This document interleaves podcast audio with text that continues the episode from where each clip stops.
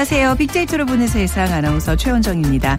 자, 오늘 아침에 그동안 메말랐던 대지를 촉촉히 적셔주는 가을비가 내리고 있습니다. 우리 속담에 가을비 한 번에 내복 한 벌이란 말 있잖아요. 비가 그치고 오후에는 하늘이 맑게 개면서 어, 속담처럼 쌀쌀해질 거라고 합니다. 내일 아침에는 7도까지 뚝 떨어지겠고요. 특히 주말에는 3도까지 떨어져서 올 가을 들어 가장 춥겠다고 합니다. 역시 계절의 시계는 열심히 달리고 있다는 생각 이 드네요. 달력을 보니까 이번 주말에는 초겨울의 문턱 11월이 시작이 됩니다. 자, 예전에 부모님들은 겨울을 맞을 준비, 땔감도 준비하고 겨울에 먹을 김장과 먹을거리도 미리 챙기셨는데 지금 우리는 뭘 준비해야 할까요? 찬찬히 우리 주변 이웃들을 돌아보는 것도 잊지 마시고요. 서서히 가을을 보내고 겨울을 맞이할 마음의 준비부터 좀 시작해야 되겠습니다.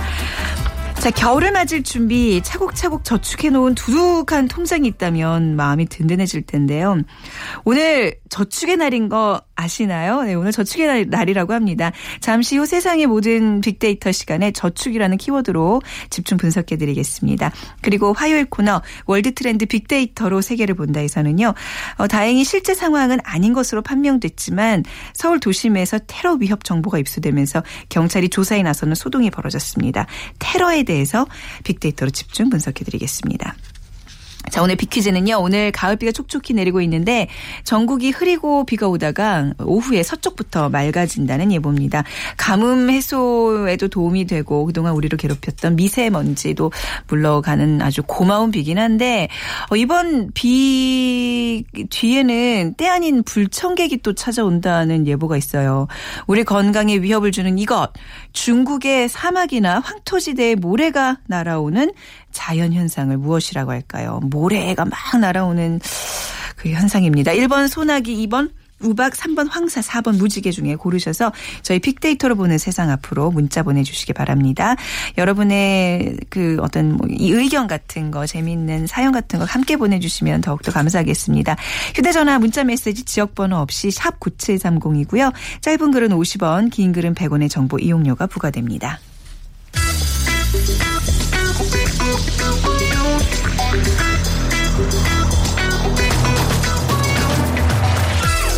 오늘 여러분이 궁금한 모든 이슈를 알아보는 세상의 모든 빅데이터. 연세대 박희준 교수가 분석해드립니다.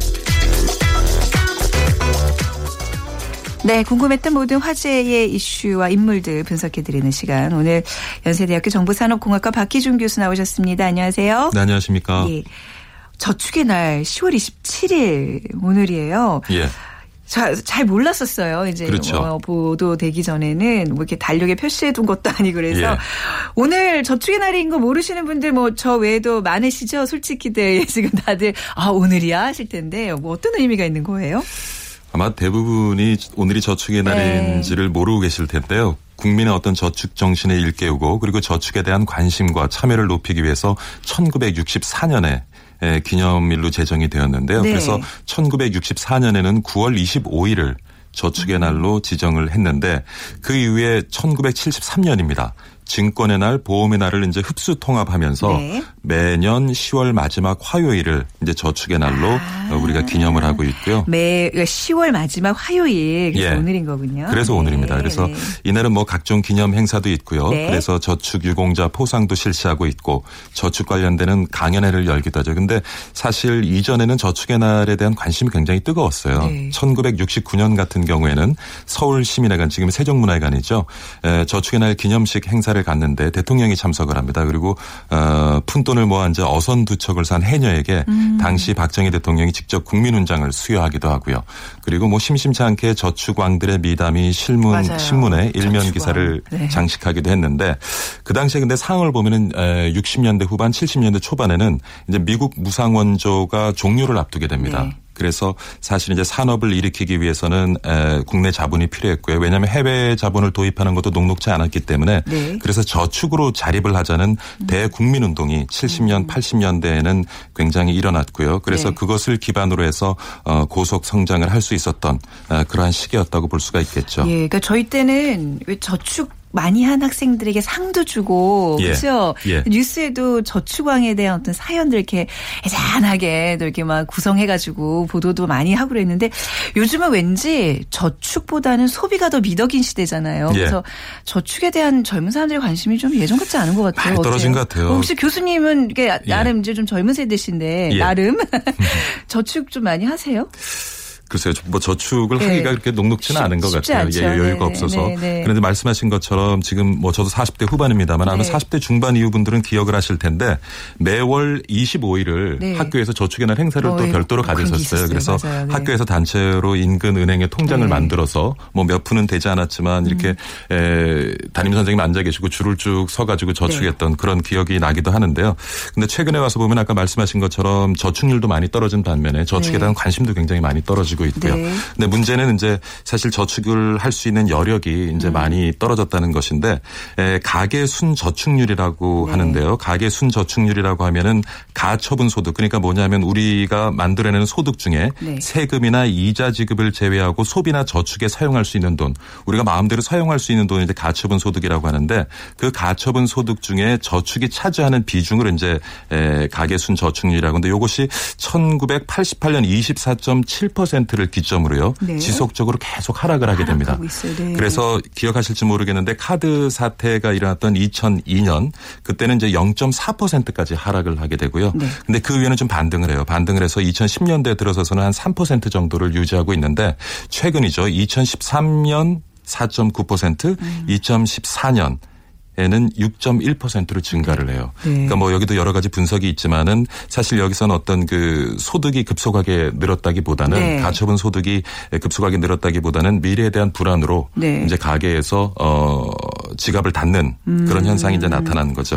네, 네. 근데 이제 말씀드린 것처럼 사실 뭐 경제가 좀 성숙해지게 되면 그리고 금리가 안정이 되게 되면 저축에 대한 사회 매력도는 당연히 떨어질 수밖에 없습니다. 요즘 같은 저금리에 그 저, 저축의 의미가 있나 그렇죠. 이런 지금 생각이 뭐좀 물가 들잖아요. 상승률을 고려하면 거의 제로 금리거든요. 네, 네. 그래서 이러한 상황에서 저축에 대한 매력도는 떨어지고 있는데 근데 문제는 그것보다는 저축을 하고 싶어도 네. 사실 여력이 없다는 것이 굉장히 문제거든요. 문제죠. 근데 이제 뭐 세금과 사회보험과 같은 그런 의무적으로 우리가 해야 되는 비소비 지출이라고 하는데 네. 그 비소비 지출 비중이 1990년 소득 대비 한 15.6% 되던 것이 2012년에는 18.8%로 늘어나요. 그러니까 우리가 어 그러니까 의무적으로 내야 되는 세금이나 사회보험 네. 같은 부분에 이제 지출이 늘어난다고 볼 수 있는데 이것은 또 약간 착시 현상이 있습니다. 왜냐하면은 음. 에, 기억하실지 모르겠는데 1999년에요. 국민연금 가입자 대상자가 5인 미만 도시 근로자로 확대된 시점에서 이것이 급속하게 증가를 하게 돼요. 네. 그러니까 연금은 사실 저축으로 보지는 않습니다. 네. 아, 그렇기- 그래요? 예, 그렇지만은 아. 실제로 이것을 이제 저축으로 보게 되면은 네. 사실 지금 우리가 가지고 있는 아까 말씀드린 가계순 저축률도 한2%더 정도 올라가요. 높여서 어, 볼 네. 수가 있겠죠. 아, 그래서 네. 요런 이제 그 비소비 지출이 증가한 음. 것도 하나의 원인이 될 수 있고요. 그다음에 요즘 뭐 사회적으로 많이 문제가 되고 있습니다만은 가계 부채요. 네. 이게 지금 작년에 이제 천조 원을 넘어서면서 올해 천 예. 천, 예. 예. 넘었으면서 이제 네. 가계 부담, 가계 부채 부담이 굉장히 높아지고 있는데 그러다 가계 부채 부담이 높아지니까 그만큼 내야 될 이자가 늘어나지 않습니까? 네. 내야 될 이자도 늘어나고 있고 그다음에 또 하나는 사교육비. 우리 음. 뭐 애들 교육시켜 키우는 사람 다 동의하겠지만은 네. 사교육비, 통신비, 주거 비용 이런 것들.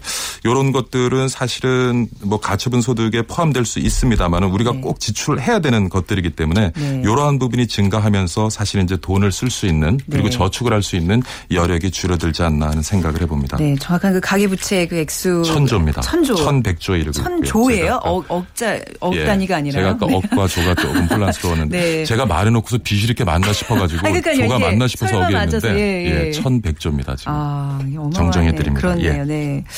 자, 근데 이제 젊은 사람들 요즘 주변에 보면요, 교수님. 예. 그냥 현실을 좀 즐기자. 카르페 디엠이라는 예, 예.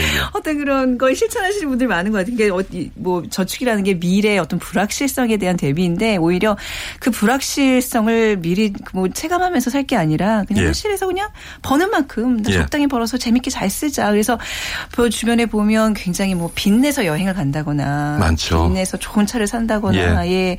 그냥 월세 전세 이런 거 부담 없이 그냥 팍팍 쓰면서 예. 좋은 주거 환경을 누리려는 분들이 참 많아요. 많은데 예. 저희 부모님 세대만 해도 그러지 않았거든요. 허리띠를 졸라맨다는 표현을 그렇죠. 심심찮게 우리 썼는데. 부모님 세대는 저축과 절약이 미덕이었던 그렇죠. 시대죠. 근데 예전에 그 생각해 보세요. 뭐 5천 원짜리 커피 있다 그러면 부모님 사드세요. 저희 부모님은 아직도 무슨 커피가 5천 원이야 그렇죠. 이러시거든요. 근데 요즘 예. 우리 젊은 세대들은 아무렇지도 않게 쓰잖아요. 예, 그 네. 개념이 굉장히 틀려진 예. 것 같고요. 근데 우리가 또 소비를 굉장히 나쁘게만 볼 수 없는 것이 네네. 우리가 저축의 반대말이 소비다라고 음. 이렇게 에, 이해하시는 분들도 많을 것 같은데 네. 요즘에 많은 경제학자들은 저축을 소비의 마중물 정도로 보는 것이 좋다. 아? 우리가 네, 펌프를 네. 올리기 위해서 물을 끌어올리기 위해서 그렇죠. 물을 좀 붓지 않습니까? 네. 그래서 사실 너무 우리가 지금 최근에 보면은 에, 가계 순 저축률이 조금씩 증가를 하고 있는데 이것이 네. 사실 뭐 소득이 증가했다거나 이러기보다는 이제 음. 미래에 대한 불확실성 때문에 그만큼 허리띠를 졸라매고 있다는 얘기거든요. 근데 우리 가게에서 지나치게 허리띠를 졸라매주면 우리 사회는 또 돈경맥 현상이 일어나겠죠. 돈이 네. 돌지 않는 그렇죠. 현상. 네, 네. 뭐 지금 정부에서는 사실 수출도 좀 부진하기 때문에 음. 내수를 살리겠다고 굉장히 많은 노력을 하고 있는데 가게에서 지갑문을 닫아버리면 음. 결국은 또 내수가 살아나지 못하는. 그래서 어떻게 보면은 이 저축과 소비는 동전의 양면과도 같다. 네. 저축은 양날 의 검과도 같다 하는 이제 말들을 많이 하고 있는데 음. 근데 우리가 사실은 저축률이 지금보다 조금 더 높았다면 지금 네. 사실 불경기에 조금 가게에서 어 지갑의 문을 열 수 있는 여지가 좀 있지 않을까. 일본 같은 경우 정부 부채 문제가 굉장히 심각하거든요. 음. 네. 근데 일본은 그만큼 버틸 수 있는 것이 사실 저축률이 우리보다 굉장히 높습니다. 그렇기 네. 때문에 아. 해외에서 자본을 들여오지 않고 국내 자본으로서도 네. 지금 정부가 가지고 있는 부채 문제를 어느 정도 안고 가고 있거든요. 네. 그래서 그런 측면에서 본다면은 물론 소비를 줄이는 것이 또 우리 경제에 나쁜 영향을 미칠 수도 음. 있겠지만 어느 정도 여력이 허락하는 한에서는 저축을 늘리는 것이 좋겠다 하는 생각을 해봅니다. 근데 앞서도 이제 그 가계부채에 대한 얘기 하셨는데 왜 정부에서도 항상 가계부채에 대한 어떤 정책들 많이 내놓긴 하는데 예.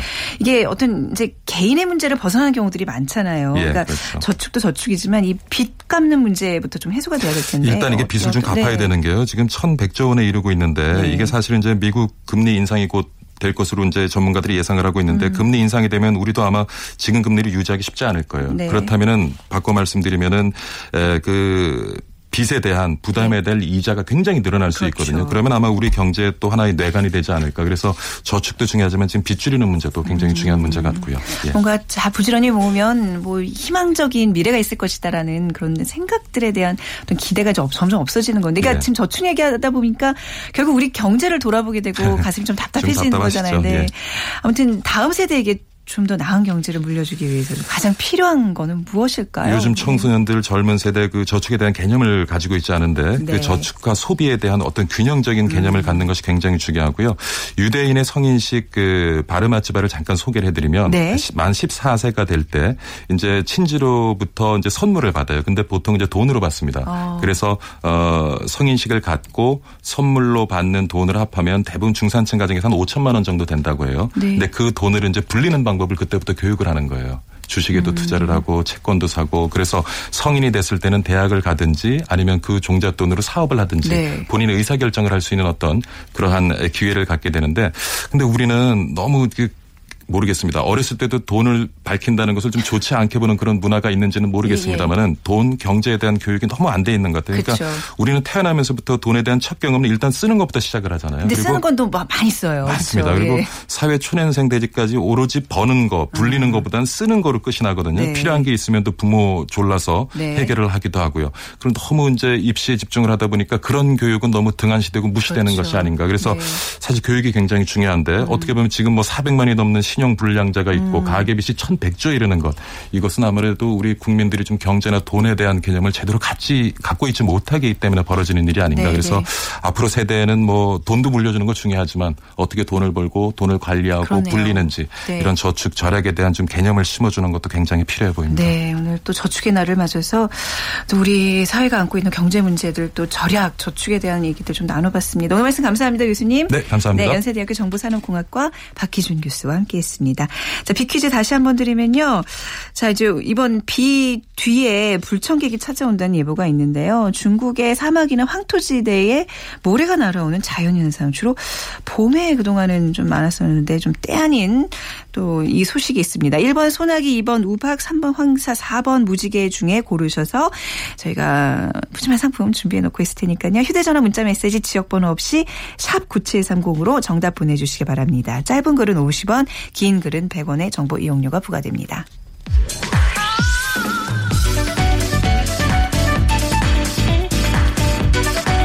World trend.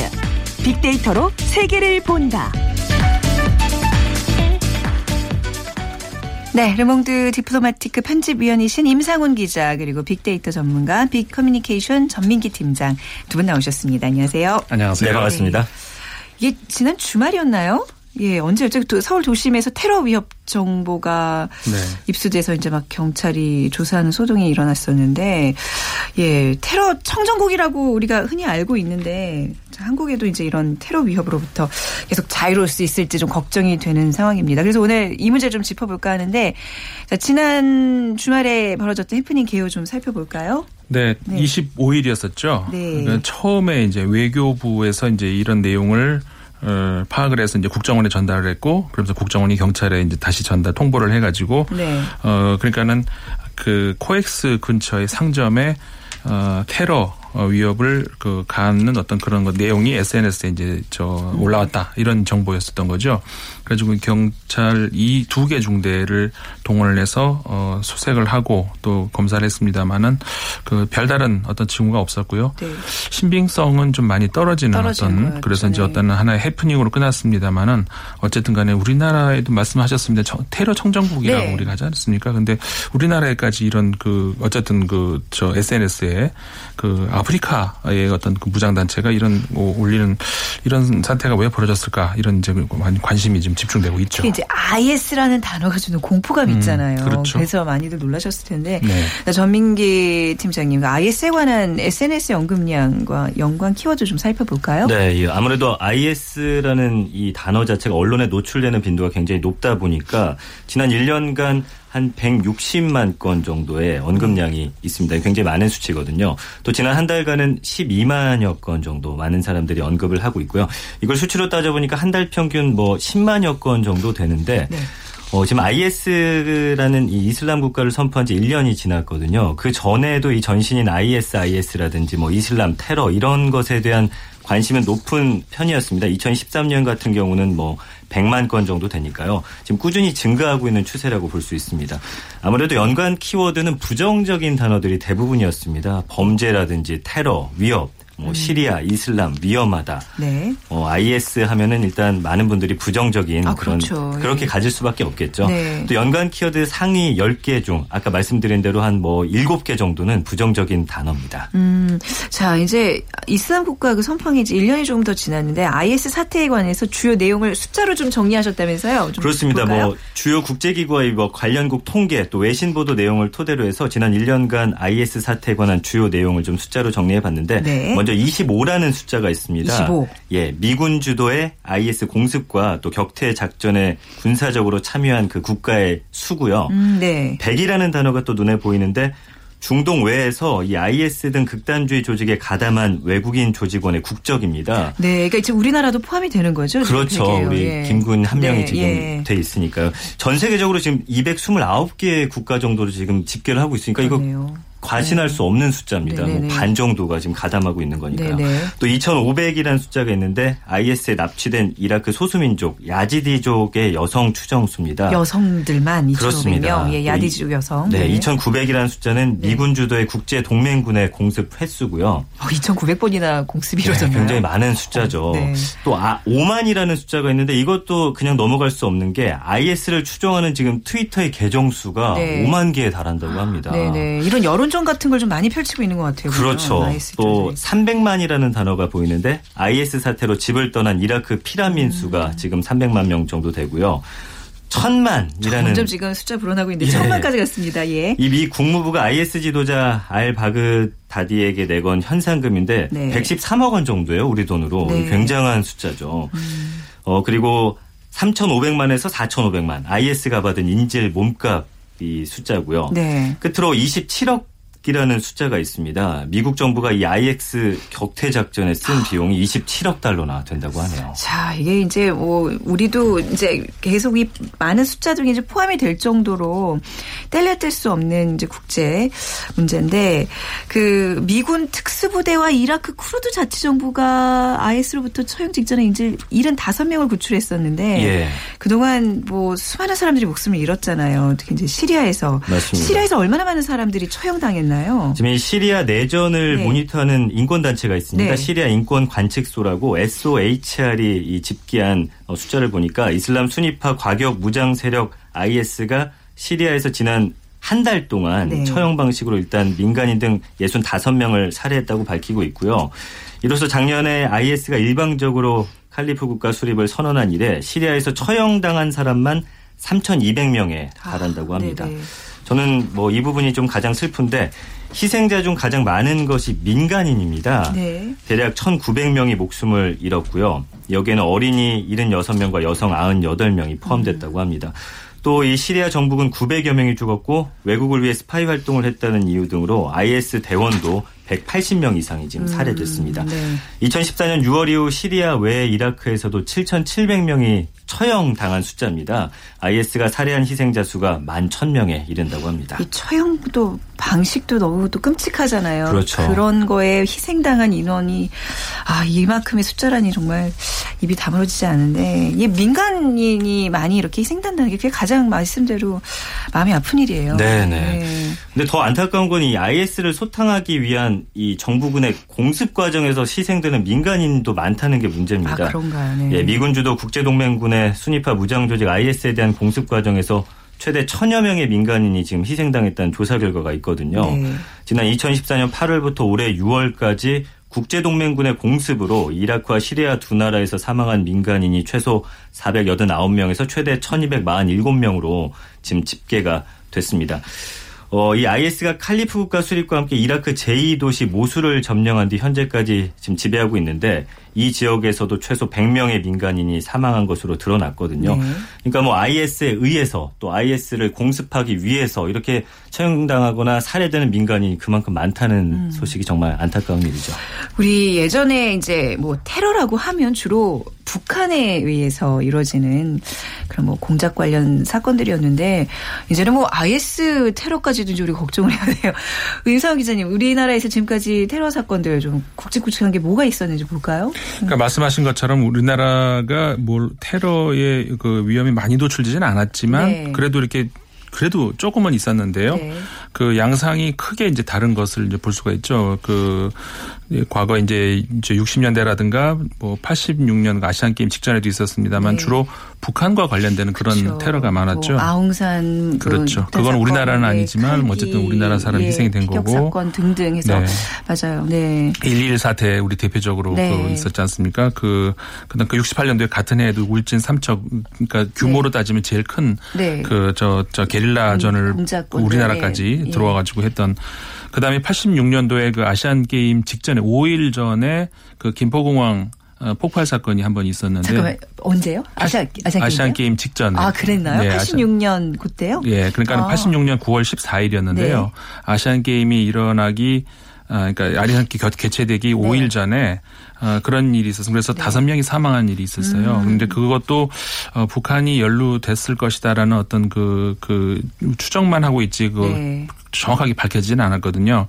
근데 이제 그 이후로는 그 90년대에는 큰 어떤 그, 그, 큰 테러라든가 네. 이런 것이 없었는데 이 말씀하신 것처럼 2000년대 들어오면서부터 우리나라가 이제 북한 관련 어떤 테러라든가 납치 이런 건 없었는데 국제 무- 무대에서 이 저 주로 이렇게 서아시아 쪽에서 그리고 북아프리카 쪽에서 네. 납치 사건이 아, 그랬죠. 몇번 있었죠. 예. 대표적으로 김선일 씨. 김선일 씨, 네네. 가슴 아픈 네네. 2004년도에 있었죠. 그래서 우리나라 이제 군 자위튼 부대가 이제 파견이 음. 되는 그런 과정에서 이제 그거를 어 우리나라 정부에 요구를 했는데 이제 그게 거절이 되면서 그렇게 된 일이 있었고 네. 그 이후로도 이- 또 이렇게 KBS 기자 한 분이 그 2006년도였죠. 네. 용, 태영 기자 예, 한 분이 맞습니다. 네. 그때 그 무사히 돌아왔어요. 그렇죠. 너무 음, 다행이죠. 예, 아주 저- 제가 좋아하는 네. 그 기자인데 아, 그래요? 네. 또뭐 2007년에도 또 있었죠. 그 분당 그 샘물교회에 23명이 어, 납치가 음. 납치돼서, 돼서 네. 어, 그 중에 두 분이 희생이 됐고 네. 나머지는 무사하게 풀려났습니다만 이런 일들이 이제 꾸준히 있어 왔죠. 음. 그 어쨌든 간에 그 우리나라가 어, 이제는 좀 그 완전 그 테러 청정국에서 네. 어떤 그냥 마음 푹 놓고 있을 그런 건 아니지 않는가. 그렇죠. 네. 다행히 이번에는 해프닝으로 끝났습니다만은 예. 어떤 그 어, 정부 기관이라든가 모든 이런 데좀 그 어떤 대비는 하지 해야 되지 않는가 이런 네. 생각을 해봅니다. 그러니까 우리나라가 이제 국제사회에서 역할과 너무 그렇죠. 입지가 커지면서 이런 그렇죠. 테러에 대한 위협도 또 비례적으로 커질 수밖에 없다는 얘기인데 네. 이 IS 내에 이제 외국인 규모를 좀 살펴볼게요. 우리나라 이제 김군 그 근황에 대해서도 이제 최근에 많은 관심들을 갖고 있는데 어느 정도인가요? 이 IS 같은 무장 단체에 가담하는 지금 외국인 전사들이 100개국 출신 아까 말씀드렸죠. 3만 명 이상으로 지금 급증했다는 유엔 보고서가 발표가 됐는데요. 이건 1년 전보다 두 배나 늘어난 수치입니다. 네. 특히 이 2014년 중반에서 2015년 3월 사이에 71%나 증가를 했거든요.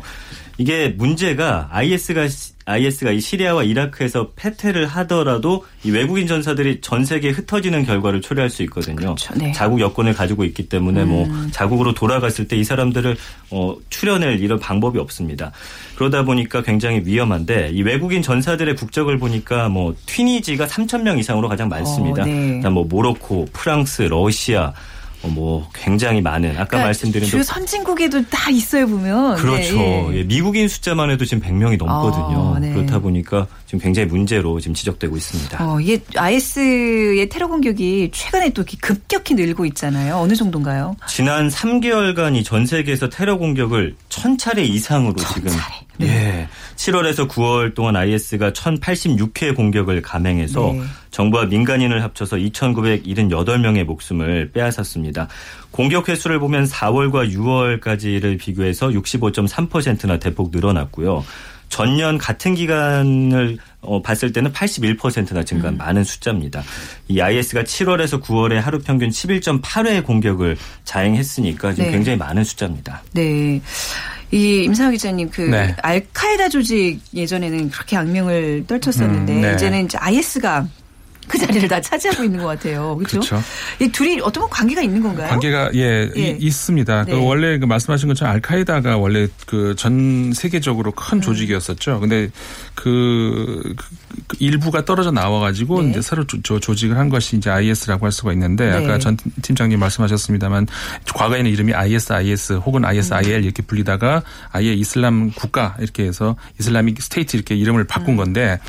이, 그러니까 지금 이름에도 있습니다만은 그 과거 알카에다하고 차이점이라고 한다면은 알카에다는 점조직으로 어. 이렇게 그러니까는 어, 제가 뭐 라디오라서 그래픽은 보여드릴 수 없습니다만은 예, 그 예. 전 세계 구- 군데 군데 점으로 이렇게 조직이 돼 있거든요. 네. 여러 군데. 근데 주 조직은 이제 아프가니스탄, 파키스탄 그쪽이죠. 음. 근데 아프리, 아프리 카에도 있고 또 더 서아시아에도 있고 있는데 반면에 그 IS라고 하는 것은 이제 국가를 건설하겠다는 그 목표로 하고 있지 네. 않습니까? 그러니까는 시리아, 이라크, 이란 그 중간 영역 음. 거기를 좀 땅을 점 령하고 있는 이제 그런 차이가 있, 있다는 어, 그런 이제 차- 차이점. 네. 그 다음에 그 IS 같은 경우에는 뭐 우리 너무나도 지금 소식 그 많이 듣고 있습니다. 잔인함. 네, 그 잔인함으로. 네. 그 한마디로 말해서 참 이렇게 부정적인 일입니다만은 그 유명세를 더 악명을 더 떨치고 있는 거죠 알카에다에 비해서 네. 그래가지고 지금은 전 세계 특히 북아프리카의 많은 테러 조직들이 그 IS의 충성을 다짐하고 그쪽으로 이렇게 어, 들어가는 그런 추세에 있는 거죠. 예, 그러니까 좀 끝으로 그러면 이번에도 뭐 IS 계열의 아프리카 조직이 이제 테러를 위협해 온 건데 그렇죠. 우리나라 이 한국에 테러를 갈 수도 있다는 가능성이 좀 이제 점쳐지는 건가요? 우리 어떻게 대비해야 돼요? 그러니까 네. 이게 네. 그 우리 아까도 말씀 드렸지만 우리나라가 이제 결코 완전히 암심할 수 있는 그런 그런- 단계는 아닌 그런 것 거죠. 같고요. 네. 어쨌든 간에 우리가 이제 국제 사회에서 많은 역할을 하고 있지 음, 않습니까? 네. 그런 만큼 어, 그런 그 안전성에 대한 대비 같은 것도 해야 되지 않는가 이런 생각도 해봅니다. 네, 이제 냉전 이후 그야말로 이제 문명의 충돌이라는 이제 국제사회의 어떤 구조 변동 속에서 일어나고 있는 이런 테러들에 대해서 우리가 좀 더 많은 관심을 가져야 될 것 같습니다. 네, 예, 그렇죠. 오늘, 오늘 두 분의 말씀 잘 들었습니다. 르몽드 디플로마티크 편집위원이신 임상훈 기자 그리고 big data 전문가 빅커뮤니케이션 전민기 팀장이었습니다. 두 분 감사합니다. 감사합니다. 네. 자, 오늘 빅퀴즈 정답은 황사입니다. 예, 오늘 황사 있을 예정이라니까요. 건강 좀 신경 쓰셔야 될 것 같고요.